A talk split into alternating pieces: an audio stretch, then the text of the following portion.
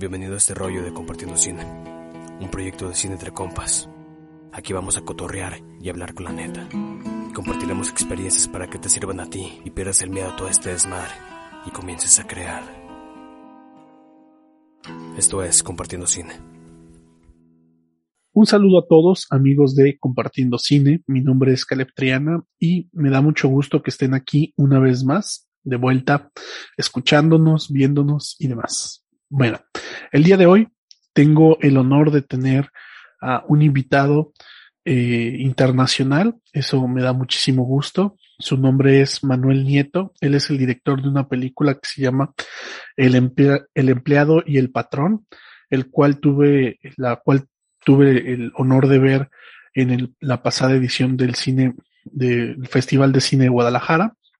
Y pues bueno, sin más, este Manuel, ¿cómo estás? Muy bien, mucho gusto, encantado de estar aquí contigo.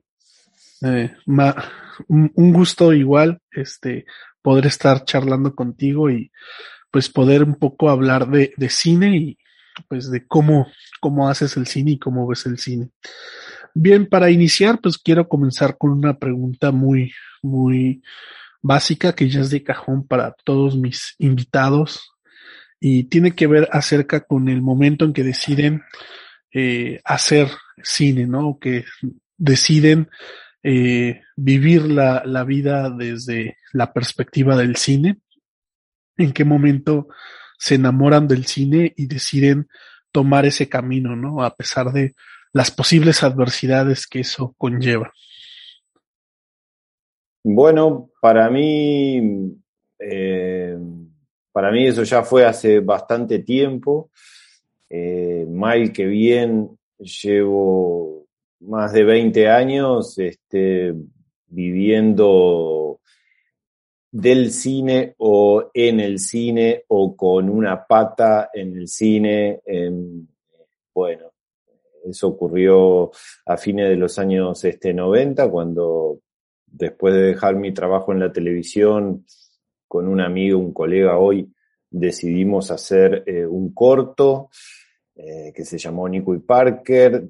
Decidimos filmarlo en 16 y terminarlo en 35. En esa época en Uruguay eh, no se había hecho ningún corto en fílmico y nosotros veníamos de estudiar ciencias de la comunicación con otros compañeros que después siguieron el mismo derrotero, este, por decir Pablo Stoll, Juan Pablo Revela, eh, Fernando Echten, Arauco Hernández, bueno.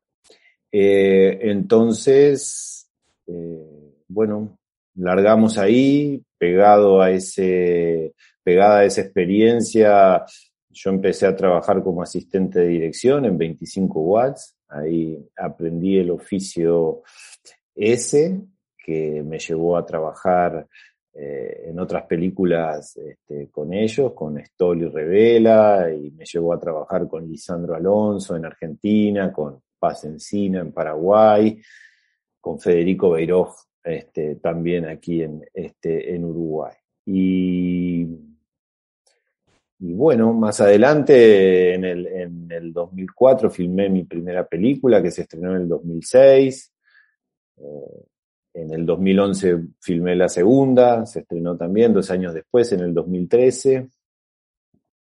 Eh, bueno, también dar clase en la escuela de cine a finales de los años eh, 2007, 2008 por ahí. Hoy ya hace como ocho años que doy clases en Bellas Artes, este, aquí en, en Uruguay. Entonces, eh, bueno, entre una cosa y otra, en estos 20 años este, han sido dedicados casi enteramente, digo profesionalmente, al, al, al cine.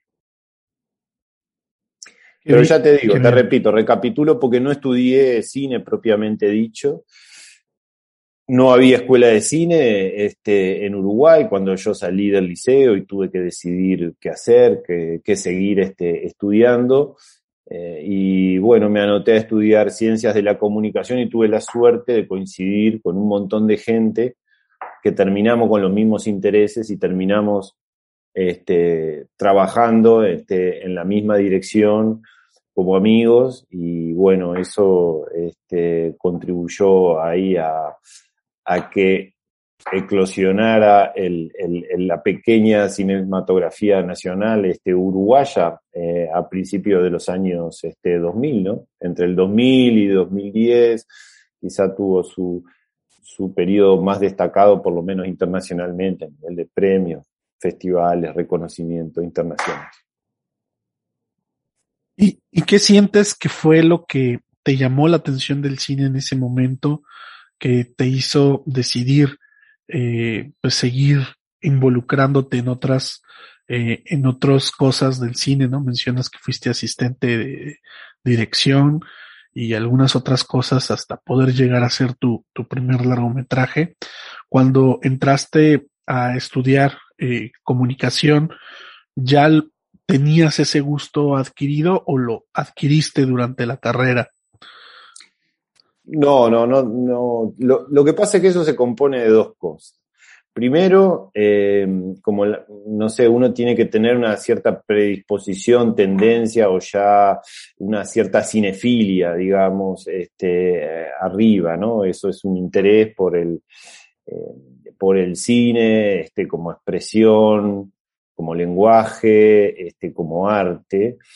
Y mm, bueno, y eso sí, yo ya llevaba algunos años este, viendo películas este, en la cinemateca y eh, en, la Facultad de Ciencias de la Comunicación me encontré con otra gente que traía lo mismo. Pero de ahí a concebir que uno puede llevar una vida, este, sostener una vida trabajando este, en cine o haciendo cine, es un, es un paso este, muy grande, este, está muy lejana una cosa de otro. Y en un país como el nuestro, donde no había cinematografía profesional, donde no había una cinematografía nacional en, en, en esa época, no había fondos, no había escuela de cine, no había instituto de cine, era muy difícil pensar en eso y proyectarse eh, en esa dirección.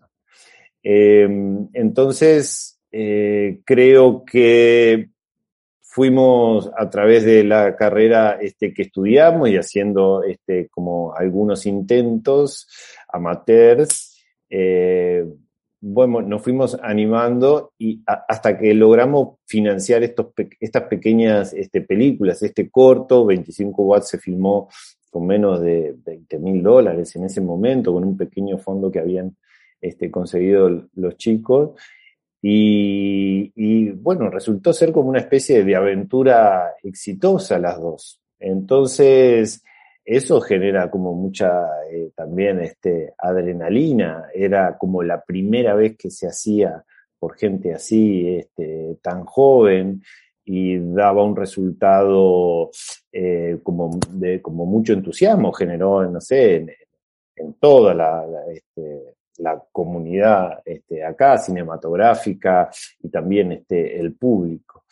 Eh, entonces, cuando uno recibe todos esos laureles, entre comillas, este, esa buena recepción internacional también, se le abren un montón de puertas, sobre todo eso, ¿no? Al mostrar la película este, afuera, al descubrir el mundo de los festivales, el mundo de la industria cinematográfica afuera, el mundo de los fondos este, eh, internacionales que apoyan todo este tipo de, este, de, producciones, de intentos de, aventuras este, artísticas, eh, eh, se, se, abre un mundo nuevo y te das cuenta de que sí, de que se puede este, seguir por ese camino y que este, se puede intentar este, vivir a través de, este, del cine. Eh, creo que por ahí es, es la cosa. Claro, sí. Eh, y vaya, eh, creo que ahora con, con el tiempo y con la perspectiva, creo que te puedes dar cuenta como de todo lo que quizás se ha avanzado en el área de cine en tu país, ¿no? Mencionas que al principio no había instituciones, eh, no había una escuela, etcétera, y supongo que ahora las cosas han ido cambiando gradualmente, ¿no? Eh, para un eh, joven uh, de tu país, en, en las condiciones actuales, ¿crees que es más fácil poder dedicarse o vivir de, del cine eh, que en tu momento, en el momento que tú lo decidiste? Bueno, hay ciertas cosas que parecen que sí, que harían las cosas más fáciles. Como tú decís, el marco este, institucional es, eh, está mucho más desarrollado. Sí, hay institutos, sí, hay múltiples fondos eh, que apoyan las diferentes eh, etapas de, de, desarrollo, producción y postproducción este, de los films. Hay un parque técnico y un, este, y como es, y, y, las profesiones técnicas se han desarrollado y los técnicos se han este, multiplicado y bueno, este, en fin, hay escuelas de cine, hay varias. Em, pero, eh, por otro lado, eh, hubo un cambio muy grande a, finales de los años este, 90. Acá llegó con cierto retardo, que es toda la digitalización del cine y la, entre comillas, democratización este, de, la, de la producción. Ese, este, ese salto, eh, bueno, hizo que todos pudieran filmar o acceder a, este, a una cámara y a producirse este, con, menos este, recursos a priori. Eh, pero también eso generó una, como una competencia muchísimo más grande, tanto nacional como, internacional, por los lugares de esas películas en los fondos, en los festivales, en las eh, bueno, ventas, ¿no? Por la oferta de proyectos y de películas que se viene experimentando, digo, un aumento desde exponencial desde, para mí, desde mediados de 2005 por ahí este, en adelante, o si querés, a partir del 2010 este, en adelante. Eso por un lado. Y por otro, em, me parece que eh, está un poco enrarecido como el punto de partida de, de los operaprimistas, en el sentido de que cada vez más hay, hay como una tendencia eh, a empezar por, eh, por películas eh, de género, decididamente de, de, género, con mezclas de diferentes códigos, pero relativos este, al género.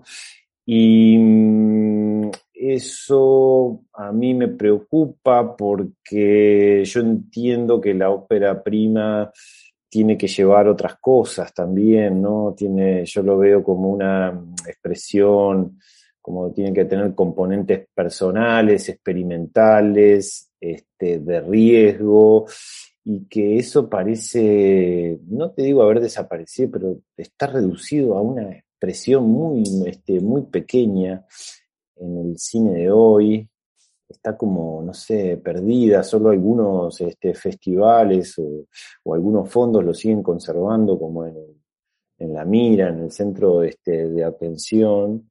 Este, y me parece que eh, el cine ha perdido muchísimo en estos últimos años en, diversidad y ¿no? en diferentes miradas. Creo que se han degradado muchísimo eh, como las, los lenguajes propios nacionales de cada este, cinematografía este, en detrimento del, del, cine de género o de los códigos este, de género por los tipos de consumo que hay hoy, en fin. Este, y, y, bueno, este, entonces pienso este, que es difícil, ¿no? Es difícil tratar de, de hacer este, una película eh, que va a ser muy parecida a lo que están tratando de hacer en Estados Unidos, este, en Europa, en México, este, en Brasil o, o, en la India, ¿entendés? Este, entonces es como que si en lo, todos estos lugares estuvieran haciendo las mismas películas y eso genera este, una dificultad, ¿viste? Eh, no genera diferenciación, sino genera como una homogeneización este, en los temas y sobre todo en el lenguaje. ¿Y, y tú a qué, bueno, eh, me, me, interesa y me intriga ese, ese tema que tocas, pero tú a qué le, le, le debes o tú por qué crees que, que está sucediendo es, eso que mencionas?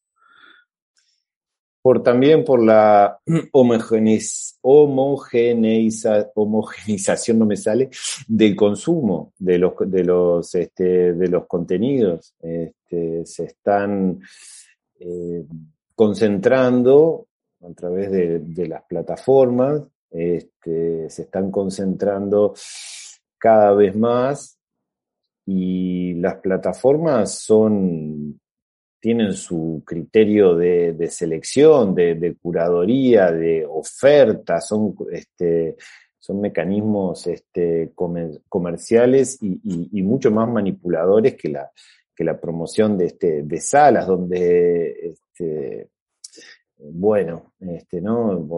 Por, el lugar de donde los ves y por cómo se hace este, la selección, la elección de, este, de la película. Eh, entonces, sin quererlo, sí, estamos todos mucho más cómodos este, en nuestras casas, frente a nuestros proyectores o grandes televisiones o computadoras, eh, pero eh, también elegimos menos, con menos libertad, sin, sin darnos cuenta. Y eso hace que como que estemos demasiado, para mí, sometidos a un mismo tipo de lenguaje, a un, lenguaje que se vuelve común en términos este, globales, que no se diferencia mucho de una película producida en Japón, ya digo, como una este, en la India, como una en México. De repente las películas que se eligen para estar ahí en la, en la portada de Netflix o de, o de Amazon, son películas que comparten como eso, los mismos este, códigos este, o lenguajes. Y pasa que después, no sé, un mexicano eh, se sienta a ver una película mexicana este, de autor y se siente incómodo, se siente incómodo frente a la, a la imagen que le devuelve ¿no? este, ese, ese director que... Eh, que es mucho más este, cuidada, que está mucho más alejada de, esa, de, ese, de, ese mundo este, al que está acostumbrado, pero que es mucho más real y que es propia sobre todo. Es una creación y un desarrollo este, del lenguaje propio este, del país. Y es tremendo eso, porque ahí, ahí uno cae en la cuenta de, que lo otro se vuelve como una especie de, adicción, ¿no? en donde se lo saca de ahí, se lo corres un poquito, ves algo este, diferente, que, donde el tiempo transcurre diferente, donde una escena está compuesta eh, por menos planos este, o por personajes que no son este, los del espejo ideal eh, y, y, te sentís incómodo y ya no lo quieren ver. Este, ¿no? Entonces, sí, esas cosas me preocupan y no veo que haya nada que, que indique que, que, eso se va a revertir, sino todo lo contrario. Claro, y bueno, y sobre todo la tendencia, hablando de, del tema del streaming, parece la tendencia ahora con, con la pandemia, ¿no? Que todo se está virando hacia, hacia los, la, la producción del streaming, ¿no? Y con, eh, pues la aparente muerte de, de las salas de cine, de repente parece difícil ver, ver algo como eso, ¿no? Yo, yo, yo veo varias posturas en cuanto a esto. De repente hay algunos que lo ven de una manera un poco más alentadora, de decir, bueno, ahora hay un abanico más amplio de posibilidades que escoger. Por otro lado, también hay otros que mencionan eh, que pues sí, tal vez parece ser que hay un abanico más amplio, pero de repente eh, el, el, servicio, ¿no? Eh, del streaming es, es, quien te da lo que ellos quieren que veas de alguna manera. Y por otro lado, para los realizadores, hablaba hace tiempo con alguno que me comentaba, ¿no?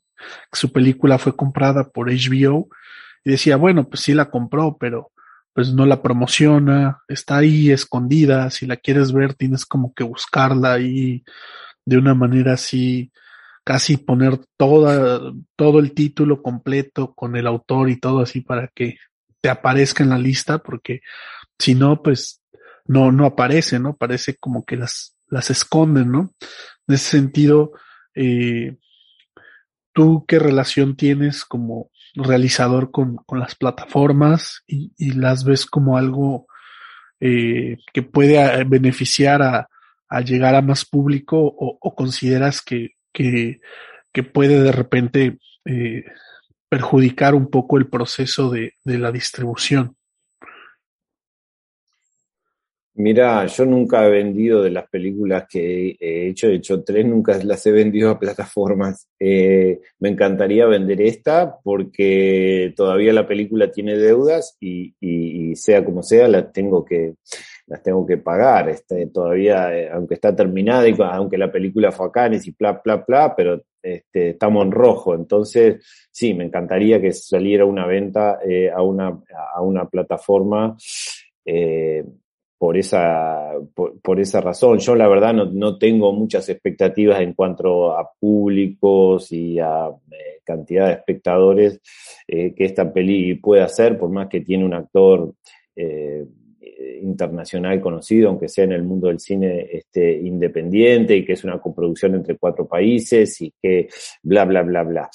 Pero está negro el panorama, o sea, no pienso este, hacer ningún dinero con los, este, con los este, espectadores. Sí, me encantaría que la película se pudiera eh, estrenar al menos en los cuatro países donde fue producida y en alguno más, si es posible.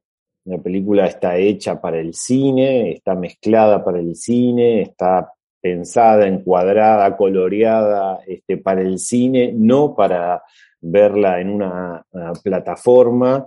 Eh, ojalá termine en alguna plataforma, sí, ya te digo, por esta razón y porque también este, se accede a un público que si no eh, nunca llegaría este, la película, por más escondida que, que eh, eso sucedía antes también en el cine, te la podía comprar este, un distribuidor en un país y la podía cajonear perfectamente y, o, o, la podía estrenar en dos salas y no hacerle ninguna promoción y la iban a ver 500 espectadores en un territorio. Eso es lo mismo, o sea, mmm, ahora lo que pasa es que hay muchísimas este, más películas y, y, ta, y, y, ya con las pocas que se promocionan es una sobrecarga tan grande este, de información en cuanto a la promoción de, de los contenidos que, este, que a veces se vuelve difícil de manejar. Este, entonces, eh, bueno, allá te digo, es por ahí. Bien, eh, y bueno, ahora, ahora tocando un, otro tema también que, que estabas hablando hace, hace un momento, y era acerca de la relación que a veces puede tener el espectador con, con lo que ve en la pantalla, ¿no? Y, con, con cómo se puede sentir identificado con algo que lo puede, que puede parecer más real o que puede ser más cercano a su realidad, pero que está quizá mostrado de una manera eh, que no está acostumbrado. Y con eso quisiera entrar al tema eh, de tu película, El empleado y el patrón.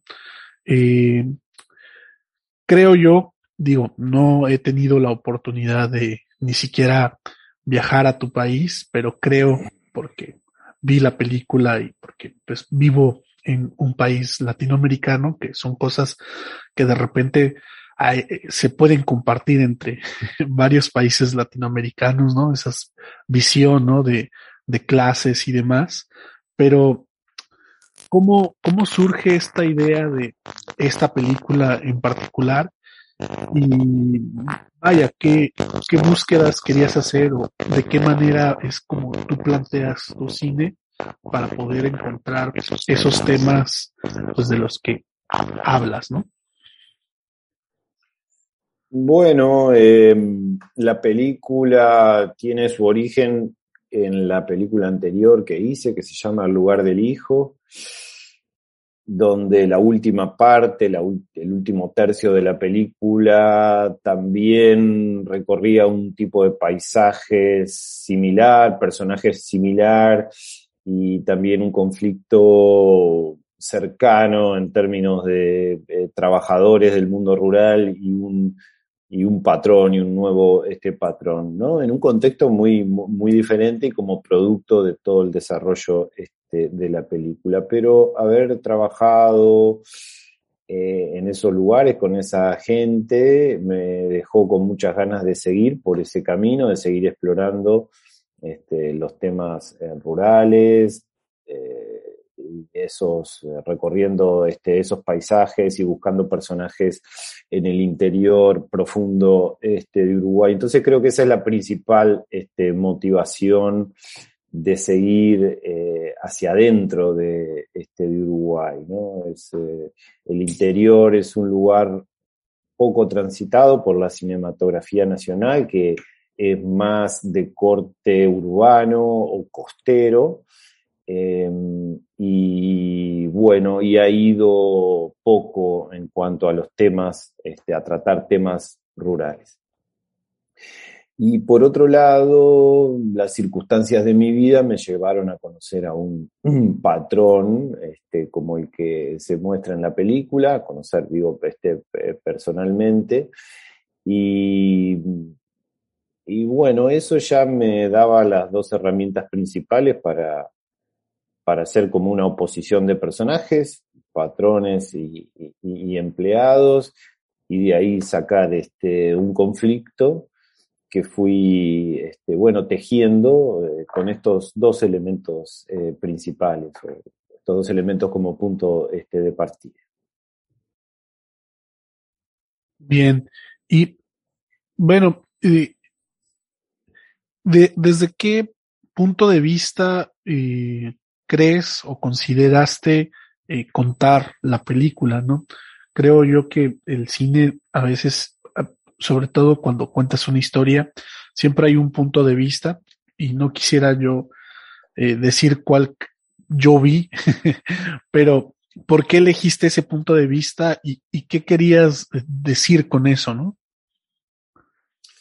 Sí, es cierto. Esta película propone em, como una división del punto de vista, un quiebre del punto de vista para desdoblarlo en un segundo, ¿no? Por eso la película se llama El empleado este, y el patrón. Eh, no obstante eso, siempre hay un punto de vista este, dominante. En este, en este caso, creo que es este, sobre el patrón, porque yo, director, estoy más cerca de, esas personas por donde vivo, porque vivo en Montevideo, eh, por, la vida que, este, que yo llevo, por la educación este, que tuve. Eh, y, bueno, el mundo este, del empleado es, más lejano, es lo que yo salgo a descubrir eh, haciendo esta película.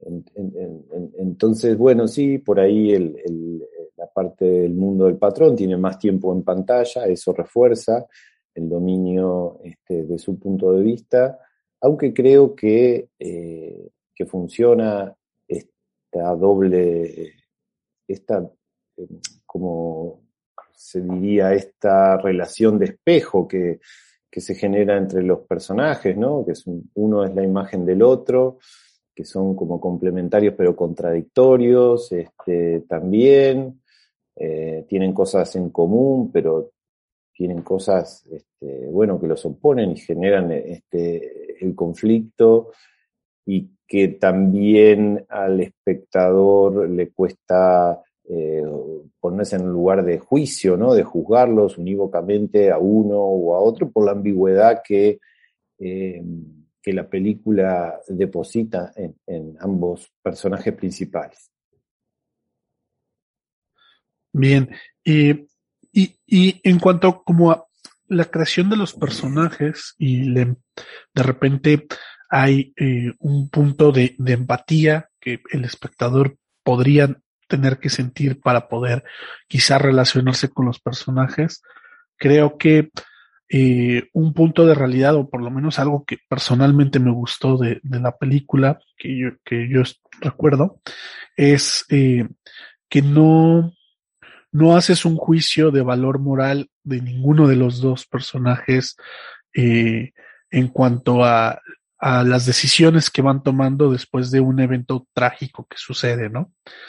Y es a partir de aquí donde creo que sí se quiebra el punto de vista, ¿no? Por lo menos desde mi perspectiva, ¿no? Y vemos un poco de ambos lados. Y eh, al mismo tiempo, eh, todo se vuelve un poco claroscuro en el, en el sentido de, de que vemos como las partes buenas y malas, ¿no? Unos cómo quieren sacarle provecho a los otros al mismo tiempo, ¿no? Cada quien desde sus, lo que quiere hacer. Y, eh, y, aquí yo, te preguntaría, eh, ¿cómo, cómo manejas o cómo eh, logras crear estas personalidades dentro de, de, los personajes que puedan, pues, no sé, ser tan, tan reales o por lo menos sentirse tan reales donde no, donde pueden hacer actos que pueden verse moralmente inadecuados, pero pues al mismo tiempo no, no, no hacer que, que el espectador juzgue esos actos pues de, desde la perspectiva moral, ¿no? Y, y, los vea como, como humanos, ¿no? Creo que eso es, complicado hacer en, en, el cine. Bueno, eso es el guion. Eh, esas son las diferentes este, capas dramáticas que se construyen en, la escritura del guion.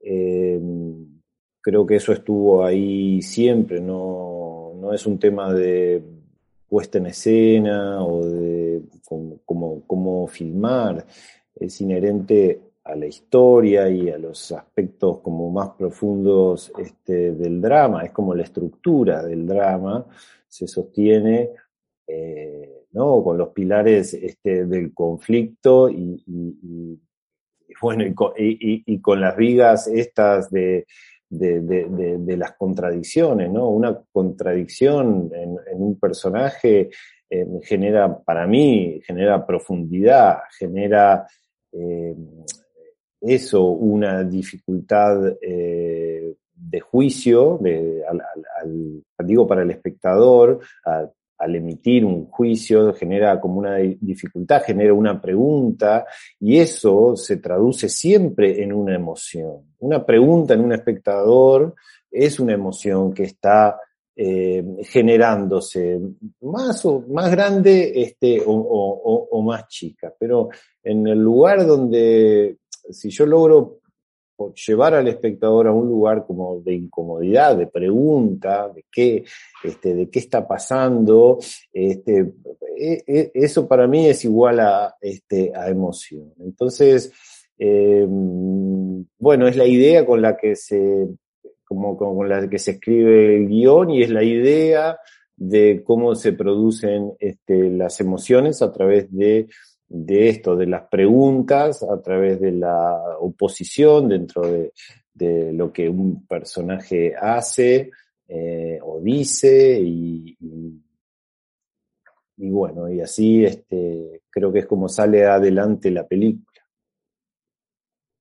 Bien, eh, ahora en, cuanto a, a, la elección de, de los actores que interpretan estos personajes, eh, ¿Cómo fue un poco esa elección? Recuerdo que en, Guadalajara mencionaste algo de, del, personaje de, del empleado, que era un actor eh, natural, o sea, un actor no profesional, pues de estudiado, así que haya dedicado su vida a ser actor. Por otro lado, eh, el otro protagonista sí, sí ya tenía una trayectoria actuando y tener esas contrapartes eh, de, de dos personas con, con eh, pues vaya, con, con, formaciones quizá un poco distintas, puede de alguna manera volverse en algo difícil para, para hacer la película, pero tú cómo lo manejaste? Eso, esa elección de casting o esa idea de casting que viene eh, con el guion también, va mucho más allá de los personajes eh, principales porque todo el mundo del empleado el mundo entero del empleado, de personajes del empleado, está eh, interpretado por actores no profesionales. Y en contraposición, todo el mundo del patrón está interpretado por un elenco profesional, internacional y reconocido, por al menos los, tres este, eh, principales. Eh, Rodrigo, el, patrón, su padre y su, eh, y su esposa, también los que vienen para abajo, pero bueno, manejemos esos tres. entonces, sí, eso era una, una apuesta importante para mí en la realización, que esa mezcla funcionara este, que yo esperaba eh, que tuviera ese contraste, que jugara a favor de la, de la película, ¿no? que redundara en la, como en cierta verosimilitud, sobre todo eh, del mundo, al retratar el mundo este, del empleado, que es muy difícil de hacerlo este, con actores, para que realmente se, se crea, ¿no? Este, en, cambio, todo el mundo del, patrón, al estar más cerca de, esos personajes, de lo que mm, las audiencias o los públicos, que son en su mayoría urbanos, ¿no? están más cerca de ese personaje a través de, sus vidas o de las pantallas, este, iba a ser, este, iba a ser más fácil que se lo creyeran interpretado este, por actores. Y a su vez también iba a ser más fácil que se identificaran este, con ellos, ¿no? El mundo rural es más alejado, entonces es más difícil llegar a, a, esos este, personajes desde la empatía o desde la este, identificación. Esa es una de las razones por las que la película empieza por el patrón y después se traslada este, al, al, al mundo este, del empleado. Eh, pero bueno, ahí hay, sí, en, en, en, la puesta en escena hubo un trabajo muy fuerte, sobre todo con los actores profesionales, para que ellos regularan, modularan su registro y lo pudieran bajar y pudieran trabajar en el nivel o registro que trabajaban los actores no profesionales, que ellos no tienen la capacidad o posibilidad de, de modular eso. Entonces, este, bueno, yo creo que salió bastante bien este, la mezcla, que es creíble para los dos lados. Este, y también, bueno, a mí me da la posibilidad, esto es una coproducción, es una película que necesita este, de, los dineros de Francia, Argentina, Brasil, bueno, de traer talento de esos países para, para armarla, ¿no? No que se hizo por eso, pero eh, eso también está en la estructura este, de la película, de cómo uno elige financiar una película y, con quién elige asociarse. Claro. Y eh, otra cosa en cuanto al tema de, los actores es eh, ¿cómo, cómo fue o cómo fue la dirección con, con ellos o cómo la manejaste en ese sentido ya medio eh, hablaste de que los actores profesionales tuvieron que bajar eh, un poco su la, manera en, que ellos eh, se me fue la palabra pues interpretaban voy a decir para poder estar al, nivel de los actores no profesionales pero dejaste todo al rodaje o hiciste alguna intervención anterior al rodaje, ¿no? O sea, algún ensayo o algo así, o dejaste que todo fluyera de, de manera natural. Y no, la verdad con los se hizo algún ensayo, pero con los actores no profesionales es muy difícil ensayar porque uno no trabaja en el, en el eh, no trabaja con, con, la representación como herramienta, con la construcción de un personaje, sino trabaja uno con su esencia, ¿no? Este, haciendo las cosas que ellos hacen todos los días y tratando de retratar las personas que son. Eh, entonces, eh, sí, lo, ah, hubo algún ensayo, pero de orden técnico, de, de, de cómo la cámara los va a registrar y para que ellos entiendan el funcionamiento de la cámara en torno a la acción, que a las acciones este, que ellos hacen. Sí hubo más trabajo, con como decía, con los actores este, profesionales, no de antemano, este, sí este, en el rodaje, eh, de eso, de, irlo llevando al registro de los, de, los actores no profesionales. Y eso es un trabajo de sacar, de, irles eh, quitando todo lo que ellos puedan como agregar, ¿no? Es una, es una tendencia que trae el actor profesional, de, como construye, trata de mejorar, como agregando eh, o, modificando, dándole matices a, ese este personaje. Acá el trabajo fue como todo lo contrario, sacar, sacar, sacar, sacar, eh, para que, bueno, llegaran al nivel de los otros. Sí, pero el trabajo fue que casi enteramente ese este, de rodaje, nos costó algunas escenas que quedaron afuera del, este, del montaje porque no, no, habíamos llegado a esos lugares mm, en donde la película funciona en términos de interpretación de los dos mundos, pero, pero bueno, bien. Bien, eh, me gustaría hacer eh, como dos, dos cosas más antes de, cerrar y que nos dé el tiempo para no quedarme como con ganas de, de, preguntarte. Eh, la, la, primera tiene que ver acerca con, con el, el tema del ritmo. Me parece, o por lo menos me percaté que la primera parte de la película me parece que el ritmo es un poco más, más lento y de repente hay un momento más o menos, quizá podría yo decir que es después de la mitad de la película, donde el ritmo se torna un poquito más caótico, si podría decirlo de esa manera. Puedo inferir que esa decisión es deliberada, pero me, gustaría saber en qué momento eh, tomaste esa decisión y, y, con qué objetivo, ¿no?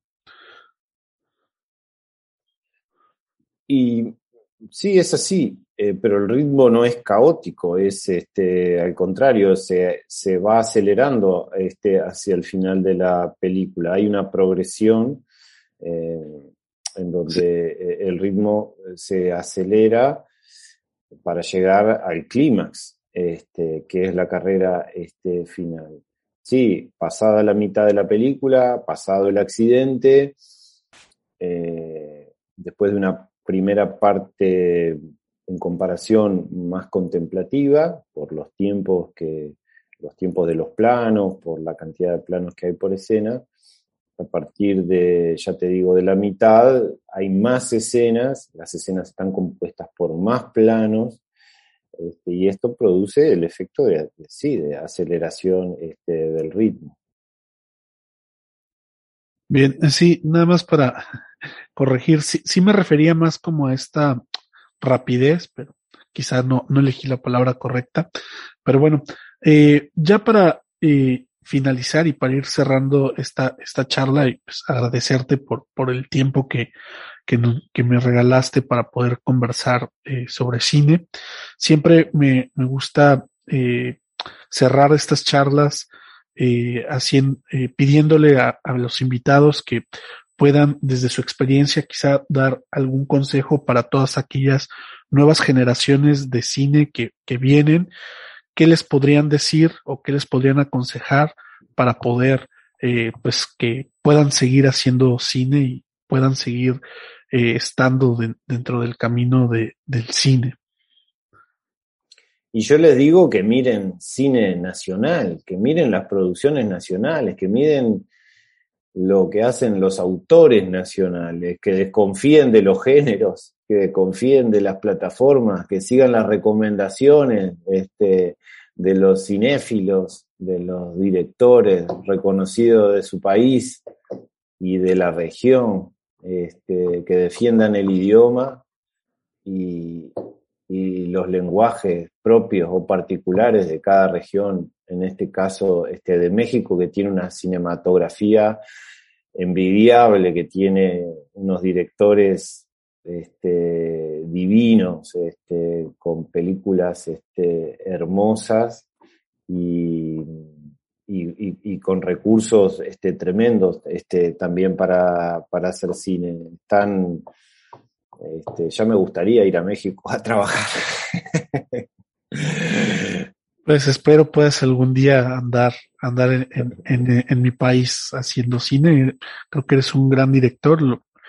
Por lo menos me, me quedó claro con esta película que, que vi y pues eh, sería cuestión de que sucediera, ¿no? No creo, no creo que sea algo imposible. Y ya mencionando acerca de, lo que hablabas de, ver cine nacional y ver cosas que sean cercanas a nuestro lenguaje, nada más me gustaría ver si llevarnos algo de tarea y quizá alguna, una o dos películas que puedas recomendarnos eh, para acercarnos a, al cine uruguayo. Bueno, eh, al cine uruguayo, eh, yo recomendaría dos perlas perdidas. Este, una es más conocida que la otra.